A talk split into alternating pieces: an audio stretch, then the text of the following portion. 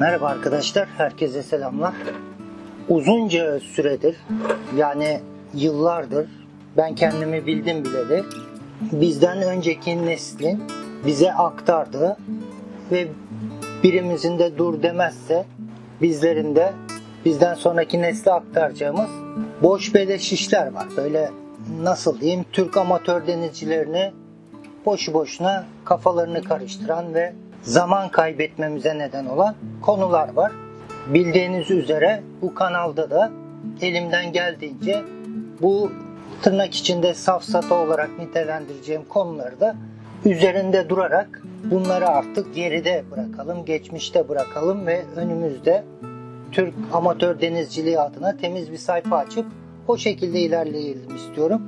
Ve zaman zaman da bu konulara değiniyorum. Şimdi bugün de konuşmak istediğim konu şu fırtına takvimi olayı. Hepimizin bildiği üzere ben kendimi bildim bileli ortalıkta bir fırtına takvimi diye bir takvim dolaşır ve bu takviminde ne kadar tutarlı olduğu tırnak içinde yine bilge denizcilerimiz tarafından ballandıra ballandıra anlatılır. Özellikle biz denizciler için de göz ardı edilmemesi gereken bir unsur olarak tanıtılır. Ama şimdi şapkamızı önümüze alıp düşünme vakti bu fırtına takvimi hangi bölgeyi kapsadığı asla konuşulur. Tamamen tarihleri atıyorum. 15 Eylül ile 18 Eylül arası ismi de atayım hadi. Koca Karı Fırtınası olur diye takvimde yer almış diyelim ki. Peki bu 15 ile 15 Eylül ile 18 Eylül arasındaki Koca Karı Fırtınası Türkiye'nin hangi bölgesinde gerçekleşecek? Yani Trabzon'da mı, İstanbul'da mı, İzmir'de mi yoksa Adana'da mı etkili olacak bu fırtına? Yoksa tüm Türkiye'yi kapsayacak büyüklükte bir fırtına mı olacak? Veya Ege Denizi'ndeki Yunan adalarını da veya Yunanistan Ege kıyılarını da kapsayacak büyüklükte mi olacak? Bu asla belirtilmez. Bunu ben biraz da şeye benzetiyorum. Hani böyle gazetelerin okunmayan 5. 6. sayfalarının dip köşelerinde yıldız falları vardır. Doğum tarihinize göre, burçlara göre falınız diye yazar. Orada öyle yuvarlak laflar edilir ki kime okutsanız aa tam da beni anlatıyor diyebileceğimiz türden laflarla o yıldız falı gerçekleştirilir, oraya yazılır.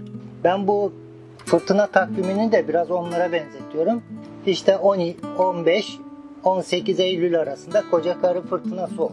Peki Türkiye'nin herhangi bir yerinde bu fırtına takviminden haberi olan bir denizci 15 Eylül ile 18 Eylül tarihleri arasında hafif bir sert rüzgara rastladığında tamam diyor. İşte fırtına takvimi görüyorsun. Ne kadar da başarılı. Yıllardır bize boş boşuna atalarımızdan, büyüklerimizden devredilmedi.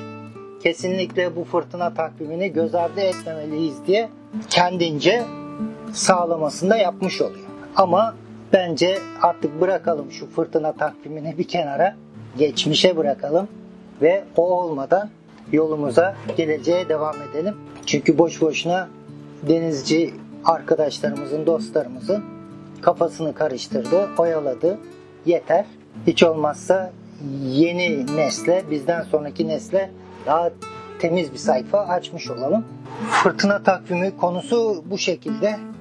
Bir de ikinci bir nokta var. Yine bu hava tahminleriyle alakalı safsatalardan biridir. Sadece bizi Türklere has bir özellik de değil bu. Ama Türklerde nedense bunu daha fazla, daha sık görüyorum. Gün batımındaki güneşin, ufkun, gökyüzünün almış olduğu renge göre hava tahmininde bulunmaya çalışıyor. Şimdi bu tamam 100 yıl önce, 200 yıl önce, 500 yıl önce olsa mantıklı olurdu kendi bulunduğu devrin şartları göz önüne alındığında.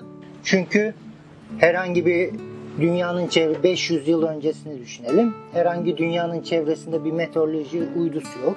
Dünyanın yer kürenin üzerinde ve okyanusların, denizlerin üzerinde meteoroloji istasyonları yok. Denizlerde de meteoroloji şamandıraları yok. Yani dünyanın üzerindeki meteorolojik veriler belli bir merkezde toplanamıyor. Ve şu an günümüzde kullandığımız süper bilgisayarlar yüzlerce, binlerce meteoroloji mühendisinin ve yazılım uzmanının bir araya gelip oluşturduğu modellemeler üzerinde bu uydulardan ve yer istasyonlarından almış oldukları meteorolojik verileri farklı modellemeler üzerinden hava tahminine çevirmiyorlar. 500 yıl önce böyle bir imkan yoktu. E ne yapıyordu? Issız bir sahil kasabasında yaşayan balıkçının tek tutunacak dalı o gökyüzündeki bulutların şekli işte gün batarken ki e, havada oluşan kızıllığın yoğunluğu, rengi, tonları onun için tek hava tahmin raporu oluşturabilme araçlarıydı. Aynı fal örneğinde olduğu gibi fal bakma, kahve falı bakmaktan da çok bir farkı yoktu. Ama yapabilecek başka da bir alternatif seçeneği yoktu. O ıssız sahil kasabasında yaşayan balıkçının 500 yıl önce. Ama günümüze geldiğimizde biz artık gün batımındaki o kızıllığı ve o kızıllığın tonalitesini, tonunu sadece işte eğer içiyorsak bir kadeh şarap eşliğinde sevdiğimiz dostlarımızla beraber paylaşabileceğimiz romantik bir an olarak değerler. Artık o gün batımı mora mı döndü, kırmızıya mı döndü, yeşile mi döndü? Onun peşinde koşup onunla hava tahminlerinde bulunmaya uğraşmıyor. En azından aklı başında olanlarımız. Şimdi bu kanalı takip eden arkadaşlar beni oldukça yakinen tanıyorlardır ve benim bu denizcilik konusunda geleneksel yöntemlere ne kadar bağlı olduğumu, onları asla terk etmememiz gerektiğini sürekli vurguladığımın da farkındalardır. Benim bakış açım çağımızın gerektirdiği teknolojik gelişmelere derhal denizciler olarak adapte olalım. Bilimin, ilimin ve aklın ışığından, aydınlattığı yoldan ayrılmayalım. Ama geleneksel yöntemleri de heybemizde, cebimizde bu çıktığımız denizcilik yolculuğunda yanımızda taşıyalım. Ama bu geleneksel yöntemler adı altında da denizciliğimize bazı safsataları, kulaktan dolma bilgileri yine ilk videomdan beri zaman zaman kullandığım tabiriyle kıçımızdan uydurduğumuz bilgileri heybemizden, cebimizden çıkaralım, geride bırakalım onları. Daha hafiflemiş, daha akıl ve e, mantığın ışığında yolumuza devam edelim. Şimdi bu gökyüzündeki oluşumlara, bulutlara, şekillerine, işte ufuktaki gün batımında oluşan renklere, işte ne kadar kızıla döndü, ne kadar mora döndü bunların peşinde kafanızı bunlarla meşgul edeceğinize, vaktinizi bu tür safsatalarla boşa harcayacağınıza barometre diye bir alet var. Çoğumuzun teknesinde olan ama olduğunun bile farkında olmadığı bir alet. Böyle saate benziyor ve o anki teknenin bulunduğu bölgedeki milibar cinsinden hava basıncını gösteriyor. Rüzgar neydi? Geçmiş videolardaki temel bilgileri hatırlayalım. Yüksek basınç olan bölgedeki havanın alçak basınç olan bölgedeki bölgeye doğru hareketlenmesi. Bu basınç farkından. Dolayısıyla fırtınaların temelini ilk çıkış noktasının basınç farkı oluştu. E, teknemdeki barometre denilen de bu milibar cinsinden bulunduğum bölgedeki hava basıncını ölçen cihazım eğer kalibreli yani doğru değer gösteren doğru düzgün bir barometre ise benim onun üzerindeki değişimleri takip edip onları eğer doğru yorumlamayı öğrenirsem emin olun o gökyüzünde bulutların, güneşin batışının, kızıllığının peşinde koşacağınız, harcayacağınız zamanda alacağınız sonuçlardan çok daha verimli sonuçlar bu tarafta barometre tarafında alacaksınız. Geçmiş videolarda bu barometreyi işte fırtına sistemlerinin hareketlerini konuşmuştuk, temellerini anlatmıştım. Barometredeki değişim hangi yönde? Barometre düşüyor mu, yükseliyor mu? Bu önemli. O anki basınç değeri önemli. Barometrede okuduğumuz ve bu değişimin barometredeki basınç değişimin yani diğer bir deyişle bulunduğumuz bölgedeki hava basıncındaki değişimin hızı önemli. Mesela saatte 2 milibar artıyor veya azalıyorsa Bu ciddi bir fırtınanın bulunduğumuz bölgeye hızla yaklaştığını gösteriyor. 3 milibarsa daha böyle saatteki değişim 3 milibarsa çok daha büyük teyakkuza geçmemiz gerektiren bir durumu işaret ediyor gibi barometredeki o basıncın değişim hızı, değişim yönü bunlara odaklanıp kafa yoralım. Boş beleş işlerle falcılık peşinde koşmayalım. Bence şahsi fikrim. Artı o barometredeki aldığımız temel verilerin üzerine bir de bulunduğumuz ortamdaki rüzgarın yönü ve rüzgarın yönündeki değişimi de eklediğimizde elimizde aslında oldukça detaylı hava tahmininde bulunma, strateji geliştirme, seyir planını bulunduğumuz hava şartlarına uygun oluşturma imkanımız doğuyor. İşte rüzgarın yönü ve yönündeki değişim barometredeki verilerle birleştirildiğinde alçak basınç sistemi içinde miyiz? Yüksek basınç sistemi içinde miyiz? Bulunduğumuz sistemin merkezi ne tarafımızda kalıyor? Bizim takribi o merkeze uzaklığımız nedir? Biz bu sistemin, hava sisteminin neresinde konumlanmış durumdayız? Konumlandığımız yer doğru bir yer mi? Veya farklı daha uygun bir yerde konumlanmamız için nasıl bir rota izlememiz gerekiyor? Bunların hepsini barometre ve rüzgardaki e, verileri kullanarak oluşturabiliriz. Dediğim gibi onlarca meteoroloji uydusu dünyanın etrafında dönüyor. Dünyanın üzerinde yer kürede binlerce meteoroloji istasyonu var. Denizlerde, okyanuslarda binlerce meteoroloji şamandrası var. Süper bilgisayarlar, dünyanın en gelişmiş bilgisayarları, yüzlerce binlerce mühendisin, meteoroloji mühendisinin hazırladığı modellemeler üzerinden hava tahmin raporları oluşturuyorlar bu uydulardan ve yer istasyonlarından aldığı veriler ışığında.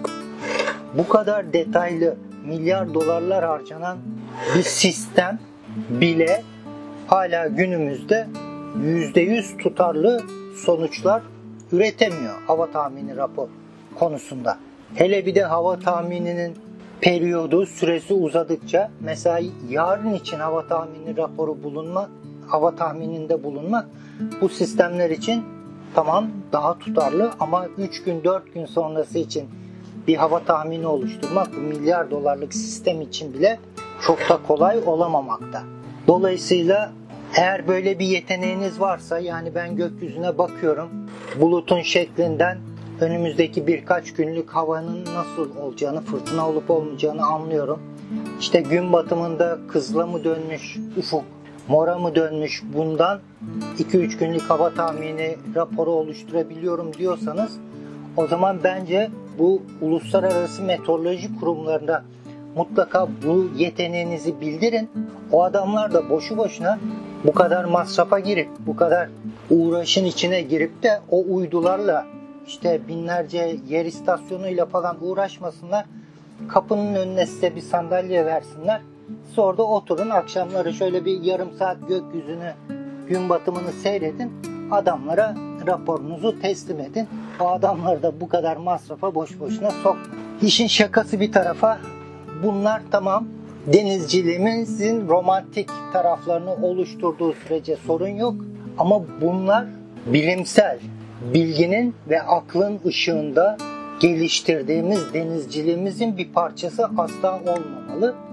Belki nostaljik, işte romantik öğeler olarak ama o kadar. Onun ötesine götürmemekte fayda var. Oturmuş, kalıplaşmış hataları böyle net, keskin bir dille reddettiğinden birisine mutlaka tepkiler de oluşacaktır. Seyrim esnasında açık bir gökyüzü var. Ufukta da siyah bulutlar var. Ve içlerinde de böyle zaman zaman yıldırım şimşek oluşumlarını görebiliyorum. Ve bu siyah bulutlar gittikçe büyüyor. Yani yaklaşıyor. Tabii ki bu kısa bir süre içinde sağanak yağışın bir fırtınanın içine gireceğinize işte e, thunderstorm'un içine gireceğinize alameti. Tamam burada görünen köy kılavuz istemez. Benim bu videoda bahsettiğim bu değil ha. Sakın yine e, bilinçli olarak o tarafa çekmek isteyen arkadaşlar olacaktır. O tamam o görünen bir şey. Ama işte bulutlar pamuk şekeri gibi. Yok bulutlar koyun yünü gibi. Şöyle olur. Pamuk şekeri gibi olursa böyle olur. Veya gün batımında kızıllık biraz mora çalıyorsa böyle olur falan. Bunlardan bahsediyorum ben. Orayı tam bir netleştirelim. E, fırtına takvimi konusunda da bunu iddia edecek arkadaşlar, hala bunun geçerli ve tutarlı olduğunu iddia edecek arkadaşlar, lütfen bana bu fırtına takviminin kapsadığı alanı söylesinler. Eğer bu konularda benim de bir eksiğim varsa, bilgim varsa lütfen doğrusunu ben de öğreneyim. Yani Sinop'ta mı bu fırtına takvimine uygun fırtınayı beklememiz gerekiyor yoksa Muğla'da mı? Veya ben bir Ege seyri yapıyorsam Kuzey Ege'deysem işte diyelim ki Taşos diye güzel bir ada var Kuzey Ege'de Yunan adası. O bölgedeysem onun yakınlarındaysam yine bu fırtına takvimi benim için de geçerli olacak mı orada da? Bunu bir netleştirelim. Eğer illaki bu fırtına takviminin geçerli ve tutarlı olduğunu iddia ediyorsan bana bölge bu fırtına takviminin kapsamış olduğu bölge hakkında lütfen bilgi verin. Şimdi biz çoğu konuda olduğu gibi bu konuda da ifrata ve tefrite yani uç noktalara savruluyoruz. E bir yandan teknolojinin son gelmiş olduğu nokta onun avionics'i cep telefonumuza yüklüyoruz. Gözümüzü oradan ayırmadan seyrimizi o şekilde yapıyoruz. Bir taraftan da yine uç bir noktaya savrulup gökyüzünün renginden hava tahmininde bulunmaya uğraşıyoruz. Arkadaş hiçbir şey beceremiyorsan, hiçbir şey yapamıyorsan onun avionics'i yüklediğin cep telefonuna Windy ya da Windfinder benzeri bir uygulamayı yükle. Orada sana zaten 2 günlük, 3 günlük, 5 günlük hava raporları detaylı bir şekilde verilecektir. Bu da bu şekilde. Videoyu seyrettiğiniz için teşekkür ediyorum. Bir sonraki videoda görüşmek üzere. Şimdilik hoşçakalın.